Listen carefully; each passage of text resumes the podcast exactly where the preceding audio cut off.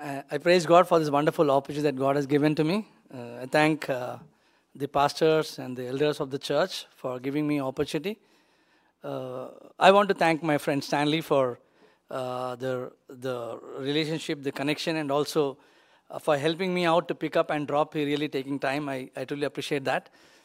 And as Pastor James was talking about, you know, uh, our country, we are about 1.4 billion people, the largest populated country, and we have 3.3 million gods. You know, you name it. A dog is a god, a cow is a god, a frog is a god, elephant is a god, tree is a god, stone is a god, you are God, I am God, God in all, all in God. A pantheistic uh, thing, and less than 3% are Indian, uh, of Indians are Christians. And you know, uh, in places we have about 4,300 tribes in India, and 2,300 people groups have never heard about Jesus. They are called unreached and unengaged. That means they have never heard about Jesus. They don't have Bibles in their language. They don't have pastors. They don't have churches. And even if you go to some places and ask them, Do you know Jesus? they will tell you, Is this a new product that came into the market? That's kind of a country I come from. And I also want to thank Shining Star for supporting us during the pandemic. You know, we were able to do some uh, lot of relief work uh, during COVID times, and it was very difficult for us. And uh, I wanted to start with this prayer. Uh, no, some people thought, no, I was very courageous in helping with the COVID, and I told I was very much afraid. I was doubtful. I feared a lot if something would happen to me. I feared something would happen to my family. But still, you know, I took up the courage. But every day I used to fight this battle of fear and doubt, being double minded. But you know, the prayer of Martin Luther during the bubonic plague. Now, I read this article written by Philip Yancey, and this is the prayer that you know was written uh, where I read uh, where Martin Luther helped in a plague that was affected during his time. It was a bubonic plague, and he prayed like this: I shall ask God mercifully to protect us. Then I shall fumigate, help purify the air, administer medicine, and take it. I shall avoid places and persons where my presence is not needed in order not to become contaminated and thus perchance inflict and pollute others and so cause their death as a result of my negligence. But if this is what actually convicted me and this prayer that he prayed about God, if God should wish to take me, he will surely find me, and I have done what he has expected of me, and so I am not responsible for either my own death or the death of others. If my neighbors needs me, however, I shall not avoid a place or a person, but will go freely as stated above. Now, this is such a God fearing faith which is not brash, foolish, but not tempting God, but doing what God is asking them to do. You know, uh, there is a special situation in our country in the northeastern part where the churches have been burnt, women have been assaulted, uh, villages, Christian villages have been burnt. And you know, I have a 10 years old son. He's a, you know, he's a very emotional guy. He's a hugger. And I wanted to go to this state called Manipur, northeastern part. I have to travel four hours through flight. I didn't have money, but this prayer, you know, you cannot be quiet when your Christian brother is suffering. And God has called us to do this. So we were praying as a church, as a family. And I said, Lord, I don't have finances, but because you're asking me to go, I'm willing to go. And God raised finances locally. Somebody paid for my flight tickets locally. And different churches came together because they were afraid to go, but they were willing to send money. And no, I wanted to go, but I didn't have money. And when the Lord provided, my son was crying, Dad, don't go because we were hearing about this news through WhatsApp. Uh, the media, the internet was closed. Almost from May till date, we don't have internet in that state. So you cannot access internet, no Wi-Fi, no WhatsApp, no Facebook, no Instagram. See about how a life exists, you know, without the social media.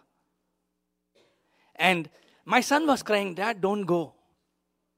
What, I, what if something happens? Because our flights were ticket, but we didn't have a return ticket. We didn't have finances for that. And but we to, I had to sit with my son and tell, son, no, God has called us and we have to obey what God is asking us to do. And I can die in the safety of my house also, but we have to obey God. But you know, we need to pray and trust God. Let us trust God. And we prayed together as a family, and my 10 year son you know, released me to go. it was an emotional challenge. Uh, but you know, you have to obey God when God is calling us to do. And I'm safe here. I made two trips, not just one trip. So, what I've understood is if God has to take me, He will take me anywhere. I can die in the comforts of my home, or I can die anywhere. Death is certain, but life is not certain. And you know, with that, I want to encourage you. Uh, now, one of the verses that God convicted me and has been actually inspiring me is Colossians chapter 1, verse 16. It says, you know, in Christ, we all things have been created.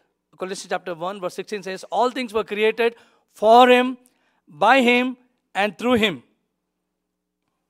And I realize that, you know, I've realized and I tell my children, I talk to myself that, you know, you were not created for your father, you are not created for your mother, you are not created for your husband, you are not created for your wife, you are not created for your friends, you are not created for your job, you're not created for the ministry, you are not created for the church, but you have created, you have been created for God alone. And it's like I tell you know, if you take a guitar, a guitar is created to play, right? But if I use a guitar and use it like a hammer, what happens? It becomes useless. It loses the meaning of its existence. In the same way, you have been created for God, and if you don't live for the very reason that God has created for you, you will lose the purpose and meaning of your very existence. I want to realize that that no matter what, whoever says anything, know that you're valued because God has created you in His image for His glory, for Him, and by Him. And live for Him. That is when you will find meaning in life. And let us turn our Bibles to Acts chapter 11. Now, I want to talk about a missional church that is we see in the book of Antioch. Now, let us keep our Bibles, Acts chapter 11. I will be teaching from Acts chapter 11 or 13, so you can keep the Bibles open. I will not let you here and there, so you will be more concentrating. Uh, let us read from 20 and 21. If you are if you have opened your Bibles, can I hear amen? amen? So Acts chapter 11, verse 20 and 21. The people who started the church at Antioch came to that city after persecution of the church at Jerusalem. Verse 20.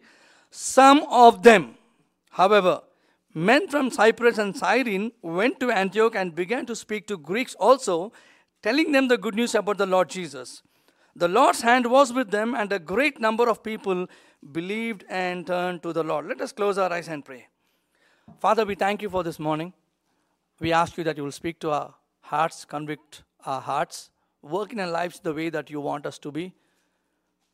Break us, shape us, mold us, draw us closer to you this morning in a special way, Lord. In Jesus' name we pray. Amen. Amen. You know, somebody said, you know, how not to become a mission minded. And they said, if you if you don't want to be a mission minded, if you don't want to be a true believer, if you don't want to be a biblical church, stay away from missions and missionaries. And marry somebody who, who does not want to be involved in missions, who just want to have a material life so that you will be away from what God has called us. And if at all you want to involve in missions, do some good works, help some people. But don't talk about Jesus, don't share about Jesus, don't be involved in talking about Jesus to anybody. But do some good works, feel good about it. That's what somebody said how not to become mission minded. But Reverend Bruce F. Hunt, who began uh, foreign missions, especially in Korea, he says like this The work of the church is missions. The, that is, the work of the church is not primarily self preservation, not the perfection of the organization equipment, not the improvement of the membership or several other firsts that people might propose. What has been called the Great Commission, the task of evangelizing the world, was given to the church, and thus it became a great work that God has instructed us to do. Great missions. Missions is the great work and task that God has given to us. And no member of the true church or congregation of Christians can rightly say, I don't want to make disciples. I don't want to be a witness. I don't want to be involved in missions. I don't want to evangelize. If you are a true believer, you cannot say that, you know, I don't want to involve in this. Because everybody who's a true believer, who believes that, you know, Jesus died for our sins, Jesus rose again, Jesus is the one who has given us freedom, can never say, This is not my cup of tea. Because we all have been commanded that, you know, Great Commission, that we have to go and preach the gospel. We need to shine in this dark world as the lights of God. And we see in Acts chapter 11, verse 20 and 21, these men, you know, these people were not full time pastors who went to a Bible college or who had training with these disciples, you know, with Jesus. But these were ordinary men like you and me who were going to schools, who were working in some places, who were in colleges, who never had a training, who did not wait to really learn about everything about God, but they just experienced God, they experienced the freedom God gave, and wherever they went, and you know the times that they were, they were beaten up, they were persecuted, and they had to run for their lives, so they escaped from the place they were living, and they ran away to save their lives. And when they ran away, they didn't think about their safety, but wherever they went, they talked about Jesus. No, missions is everybody's work. And God has called us to shine in this dark world. Wherever you go, we are called to live for Him. We are called to shine for Him. We are called to influence the godliness God works in us to shine wherever we go. And that is what is each one's responsibility. It is not just few full-time missionaries or ministers who are called to talk about Jesus. And you don't have to wait to learn everything about Jesus. You know, it's, it's like I say, if you learn A, B, C, D, E, F, G, you can teach A, B, C, D to somebody. That means you just have to be a one step ahead to teach somebody to talk about Jesus. You don't have to really learn everything to talk about Jesus. You just have to share what how God is good, has been good to you. And we see here the gospel is important. And we see here no obedient believer can say, evangelism to the unreached is not my part. I cannot do it. I'm not trained. I'm not equipped. Because in the Bible that we see, that we read in Acts chapter 11, they were ordinary people, laymen.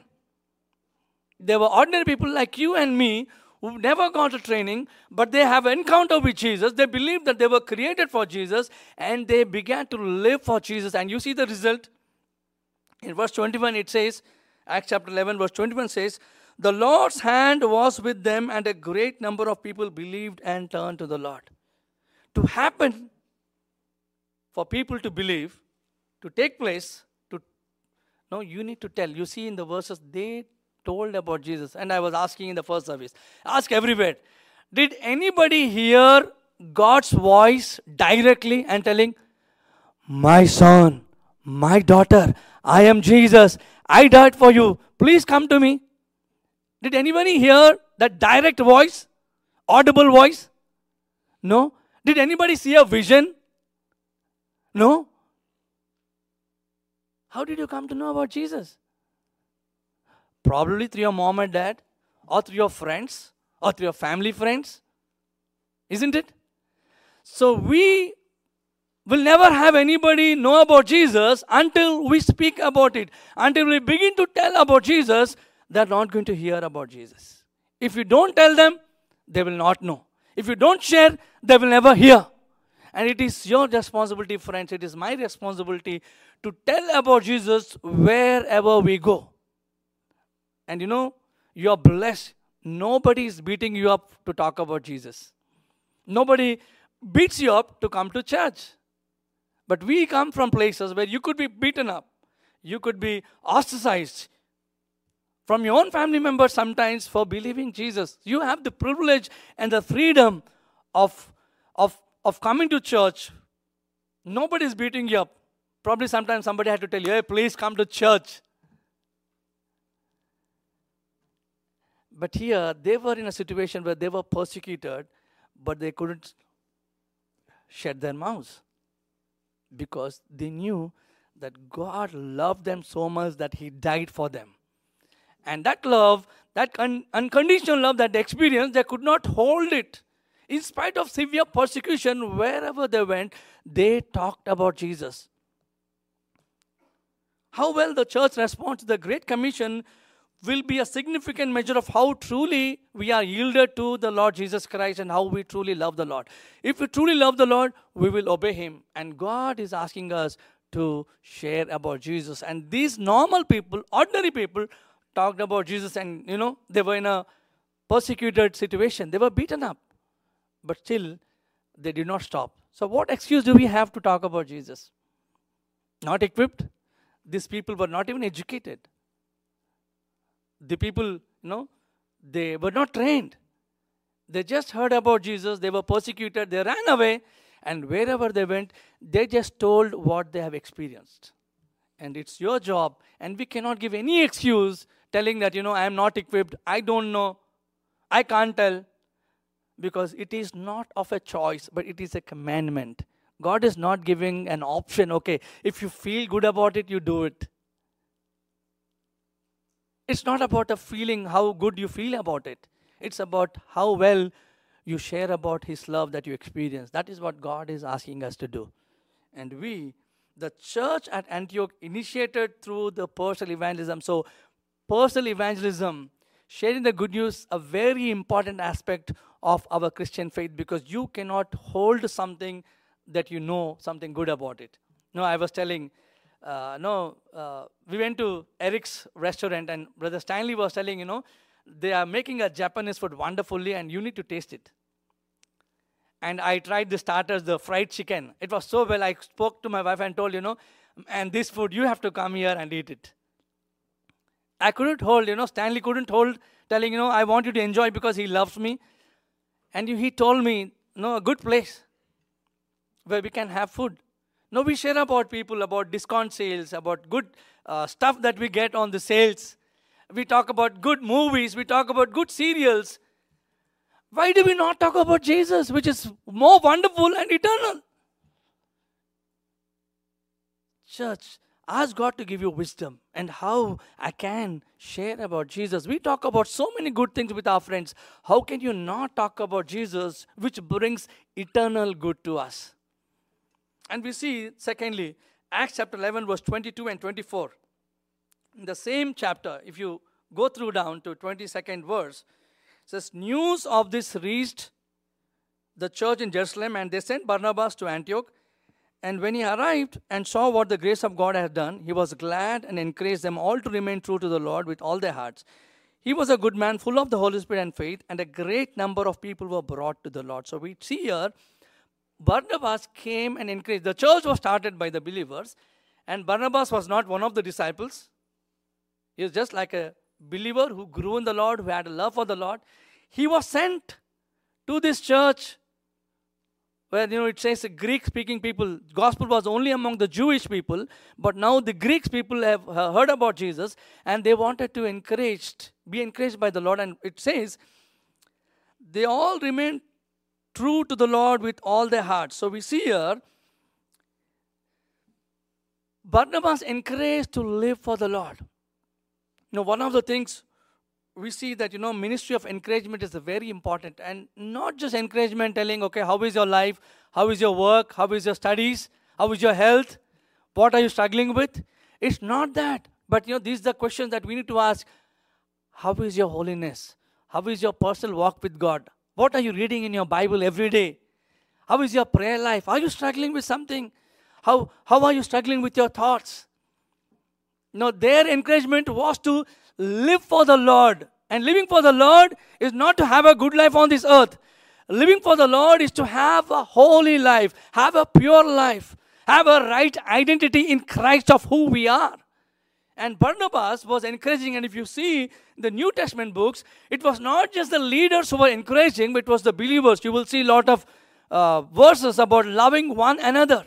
The church encouraged one another. The church prayed for one another. The church loved one another. In Hebrews chapter 11, verse 24 and 25 says, Let us spur one another. That means, you know, put a fire. The fire that you have, I ignite you, and the fire you, that you have, you ignite me like coals come together and you bring a flame of fire because we come together and bible says let us not give up of meeting together even as the day of the lord is coming and they say that know, only we can be encouraged when we meet together. You cannot grow as a Christian being isolated.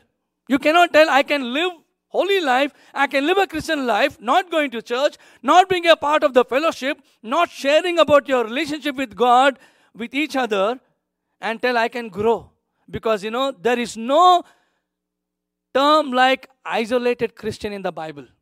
We grow in the community and we grow by encouraging each other. I need encouragement. You need encouragement. And we need to mutually encourage one another. You know, sometimes we think only it's pastor's job to talk about Jesus. It is only pastor's job of few people who have committed their lives to talk about Jesus and encourage them. But I tell you, your pastors need encouragement. Other members need encouragement. And church is called to be the body of believers. That means, you know, a hand cannot do what the leg can do. Ears cannot do what the mouth can do. And you are very precious in the sight of the Lord. You are very precious because you are part of the body.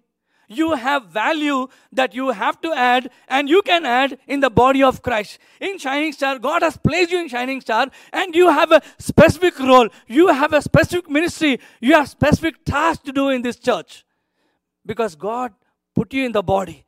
And if you don't do your part, the body is not healthy. Imagine my hand is not working. What do you call me? You call me physically challenged, right? Or it's an unhealthy body where, you know, I cannot really pull up myself. In the same way, if you don't do your part, the church suffers because you play a major role and you are valuable. You may think I don't have any value, but I'm telling you, because of Jesus, because you are in the body of Christ, as a member of the body of Christ, you play a great and primary significant role. And I tell you, you know, the church, your pastor is not the head of the church. As a pastor of a church, I didn't die for my church. It is Jesus who died for the church, and I'm only a member of the body. As a pastor, my job is to teach and equip the church, but I am not the church. But we all contribute in the work of the missions, in the work of the church, and you have a role. And if you don't know what to do, please go and talk to your leaders. They will tell you what you can do for the church. There are so many needs in the church in different aspects. And all can do something because you are put in God's body and you are a member. And let me tell you this you are very valuable in the body of Christ. And God counts on you. You have gifts that nobody has. No, I say Deva cannot do everything, but you know, you cannot do what Deva can do because God put me in a unique way. In the same way, each one of you are unique, and God has given you unique gifts that will help for the growth and the health of the church. And we see, thirdly, they taught the word of God. Acts chapter 11, verse 25 and 26. If you see our Bibles from Acts chapter 11, verse 25 and 26. Then Barnabas went to Tarsus to look for Saul. Uh, can, can we read verse 26? And I want you to answer this question. I'm not going to read it for you. If you have Bibles, please open your Bibles to Acts chapter 11, verse 26, and tell me what is the tri- time frame that they had the Bible study. Acts chapter 11, verse 26. Can we read out loudly? And yes. Can you read out loudly? Is that okay to read loudly, Pastor James? Yeah, please. Can we read out verse 26? Yes. Please read out loudly. One, two, three, start.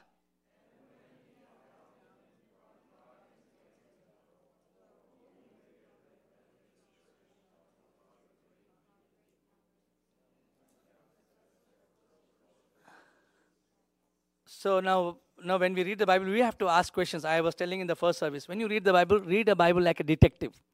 Inspect and investigate. So here you need to ask question, how long did Paul and Barnabas teach whole year? Can you believe if your pastor announces, Shining Star, let us have the Bible study for 365 days and I want to see you, let you please sign up. And it's free. How many of you would come? This church, no, they were persecuted. You see the context. They're not sitting at the uh, comforts of uh, soft cushions, air conditioned church halls.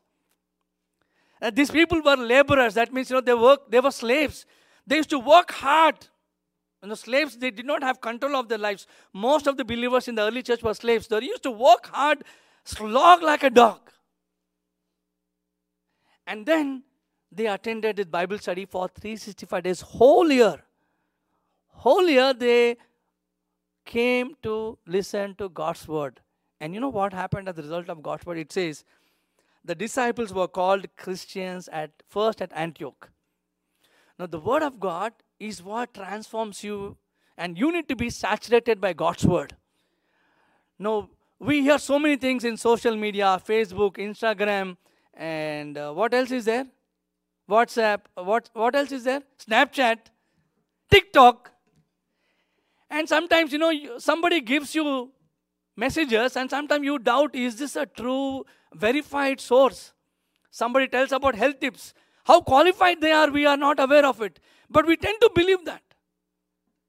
And our mind gets saturated by listening to the same things. And now we have this uh, algorithms, I guess, where you, know, you watch something and similar things show up.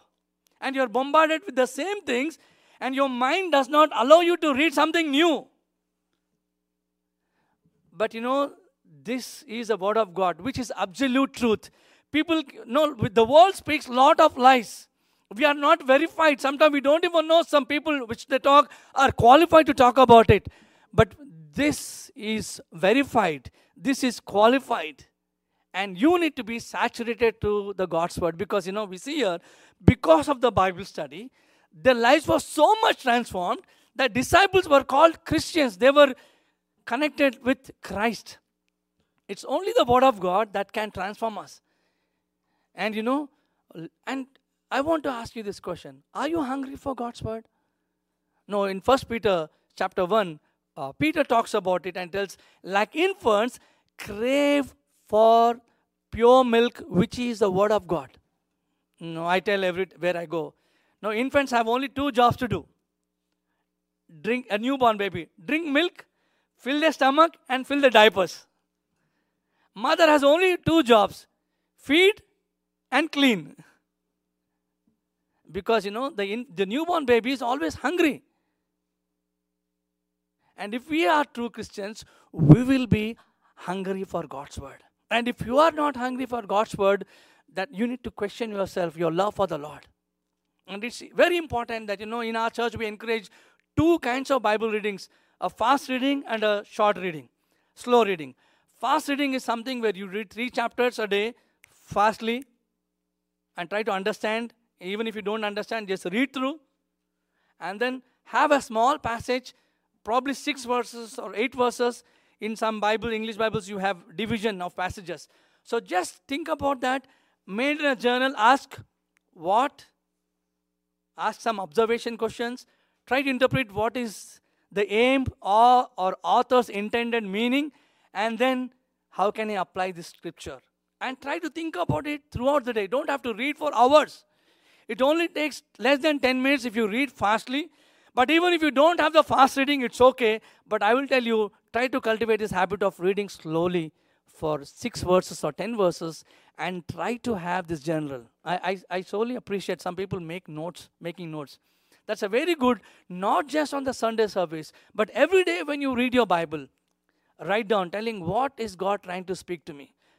And if you don't know what to do about it, you just pray, Lord, I don't know how to do it. Will you please help me, God? And you can pray it in your notebook and tell, Lord, this is what I have read. I am not understanding it. I don't know how to do it. And please help me. And in the due time, God will certainly help you. And if you don't have that hunger for God's word, we are not really Christians because your love for the Lord is tested by your hunger for God's word. Now, we were singing this song, I Want to See You. You can only see Jesus through the eyes of the word of God.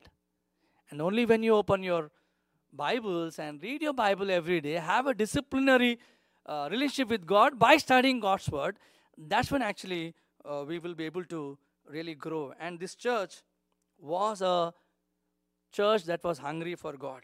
And fourthly, we see Acts chapter 11, verse 29 and 30. Acts chapter 11, verse 29 and 30, it says, the disciples, as each one was able, decided to provide help for the brothers and sisters living in Judea. This they did, sending the gift to the elders of Barnabas by Barnabas and Saul. So we see here they learned the grace of giving. The church was a poor church; they were not rich people, but they gave sacrificially. And if you read Acts chapter Second Corinthians chapter eight, you will know they gave first themselves to the Lord, and then they gave sacrificially. And here we see uh, uh, a slogan is there. It says, "The church must send, or the church will end."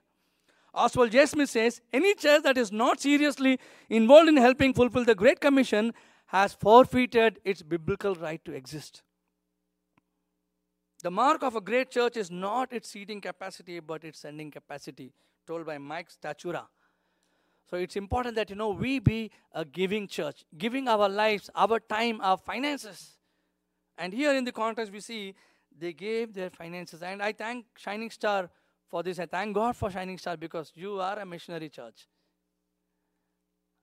Because you know we, we were supported during COVID. You guys sent us a support, and we were able to help lots of uh, people, giving them food and pastors in the villages where church was were closed. They didn't have food to eat, and you guys helped almost 40 to 60 pastors with the dry grains because of your support that was sent through your pastors. And you know we need to be a church that sends finances, gives sacrificially. A congregation that is not deeply and earnestly involved in the worldwide proclamation of the gospel does not understand the true salvation, the true nature of God. No. Ted Engstrom said this. He was a leader of World Vision International. He says, No, if you don't proclaim, if you're not involved in the Great Commission, that means you have really not understood salvation. No, because God is a missionary God. Jesus left heaven and came down to earth and he died for you. He took up our place. And that's why our missionary God is an example for us and a motivation for us that, you know, that we need to be mission minded. The gospel is a missionary message.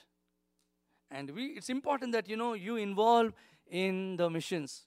And Acts chapter 13 and verse 1 and 2, it says, Acts chapter 13, verse 1 and 2 they ministered to the Lord in prayer. Now, in the church at Antioch, there were prophets and teachers. And verse 2 says, While they were worshipping the Lord and fasting, the Holy Spirit said, Set apart for me Barnabas and Saul for the work to which I have called them. The church was a praying church. They were ministering to the Lord. How? In worship. And it says prayer and fasting. You know what is fasting? In those times, fasting was skipping meals. But in our modern days, you know what is fasting? Sometimes we have to tell church, let us fast from mobile phones, let us fast from Facebook, let us fast from Instagram, let us fast from TikTok, let us fast from Snapchat. Oh, very sad. Now, when you're, when you're fasting, you're telling God, we are hungry. We are hungry for you. We are hungry for your move. That we want you to move, oh God. That's why we, we don't want to feed ourselves with food. So anything that you love, you set apart that and tell God, please move, oh God, in our church. Move, Lord, in our country. Move among our people. And you set aside time, pray as a church, not individual. It was a church meeting where they fasted as a church. They skipped meals. It's okay to feast, okay? I enjoy feasting. I want to eat and enjoy. But there should be times of fasting as well. Fasting which is feasting in the Lord. You feast on the Lord, that brings in because of the fasting. And so it's very important, church, that we need to skip our meals. It, it cleanses your soul, it also cleanses your body. It's good, both healthy, spiritually, and physically. And we need to set up our times. And the church had these times of prayer and fasting where they did this. And lastly, we see they released God out in ministry to touch the world. Acts chapter 13, verse 3 and 4. Now, the church fasted and prayed, and God told them to send Paul and Barnabas. And so they sent the finest leaders that they had, they sent to go for missions. The church should be a sending church. They send missionaries. And I'm glad the Korean side of your church has a lot of missions because last time I came, I was in the kitchen. I saw so many flags. I was so fascinated. I think we as English church also should grow up sending missionaries because we have a lot of potential god can and is able to do when people are available and we saw this church was able to send missionaries because they were worshiping and, fasting. Now I want to conclude with this. Uh, South Korea's great missionary movement started.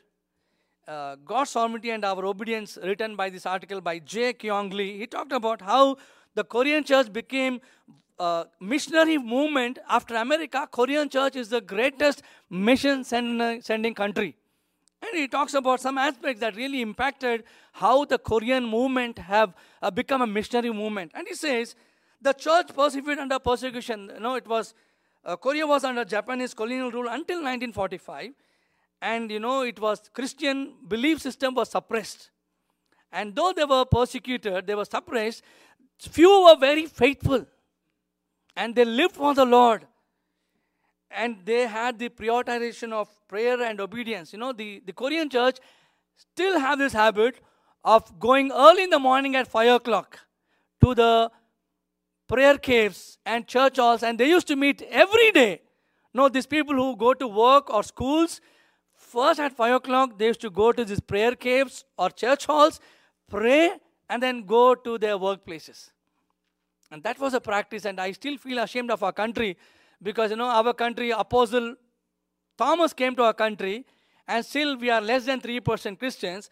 But you know in 1974 after 1974 korea really became a great missionary because some foreign missionaries came and that's how the gospel spread because the prayer movement that koreans had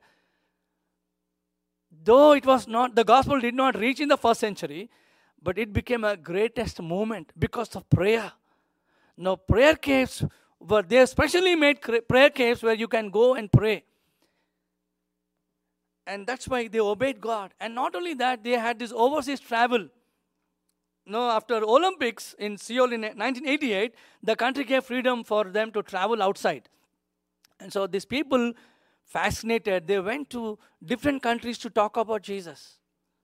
The missionary movement, Korean missionaries expanded their engagement to the world evangelism after being missionaries. And then we see God opened closed doors. The Soviet Union was a communist country, but because the Soviet communist country broke down, and that's when the Korean missionaries they went into these Russian countries and talked about Jesus. And some of the uh, divided uh, Russian countries they know about Jesus because of the Korean missionaries. And no, they also they had church emphasized short-term mission trips and overseas. You know, these churches always had family times. So they were focusing, you know, family for family times. We go to family trips, but with the intention of missions. So we go out, spend as a timely a family, but not only as a family time, but we also spend as missionaries. So this all the Korean churches they had short-term mission trips as a family. They just didn't go to have recreation and resting, but they went intentionally for missions, and we could see a great impact that came out of missions movement because they were intentional about missions. And then there were ministers on the move because the church was full of pastors, and South Korea became no one of the largest churches that were there in the world were from South Korea. And the church was so full that pastors did not have their jobs. So they came out and said, Now we don't have jobs here, let us go out where there is need. And they went out of Korea to plant churches overseas. And that's how no, some people came to America, some people came to India, some people came to different countries, and they planted churches. God helped in planting churches. And then, you know, there is also a, a Korean proverb, I'm sure you know it, I just learned from this article. It says, a Korean proverb says, A tiger dies and leaves his coat. A man dies and leaves his name. This mentality of Koreans, they said, okay, Shining Star, oh, we need to have our church missionaries there. We need to send our missionaries there. So that's how they try to take the ownership of supporting the missions. The local churches took the ownership of supporting for the missions because they wanted to have their name. For the glory of God, not to have their names for themselves, but the glory of God. They made this proverb of the worldliness to have their names, to turn it for the glory of God, and had the name for God, and they sent missionaries locally supporting for missions. And you know, retired people became missionaries. Now we have this uh, title called Silver Missionaries on the mission field. After their jobs, they planned their retirements. I know a Korean missionary who sold out his house, He sold out everything. He had to go for his son's wedding. He did not have a house to stay. He was living in India, living, sold out everything. Then his son was getting married, so he had to go to back for the marriage. And you know, he had to live in some missionary uh, place, church place. And now he's in Sri Lanka because the work he wanted to start, he raised up leaders. Now he's in Sri Lanka. But you know, these missionaries, Korean people had this, after retirement, they said, okay, let us plan our retirement as per God's glory. Let us plan for missionaries. And I've, I've known a lot of Korean missionaries who, who planned the retirement. They sold their houses and now they were in missions. Now they're in Sri Lanka presently, couple of missionaries. So, no, that is how among them are many faithful Christians. Many of them want to live a second life after retirement by serving as missionaries. No, this Korean movement become a great uh, movement where they were able to spread gospel to the unreached and unengaged only because the heart of the church was missions for the glory of God. And the Antioch church did not come as a mission church. They didn't, they think, didn't think about missionary mindedness. They only went and preached gospel wherever they were. They obeyed God, and God blessed them beyond. And Shining Star, may we be a church that will shine for God's glory. May you shine wherever you go. Your friends may have a different lifestyle. Your, your teachers may talk something else. But let us be saturated by God's word. And this is, God, this is what is going to transform our lives. Now, when I was beaten up by my father, when I was 14 years old, for my faith, this is what comforted me when I was reading Psalms, I used to feel the comfort of God's God comforted me through the Word of God. And I want to tell you the study of God's Word, not reading of God's Word, the study and meditation of God's Word. Intentionally reading and studying and giving your best to attempt what God is asking you to do. It's okay to fail, but when you attempt to give your best, God will honor you. May Shining Star be like the church at Antioch. Let us close our eyes and pray.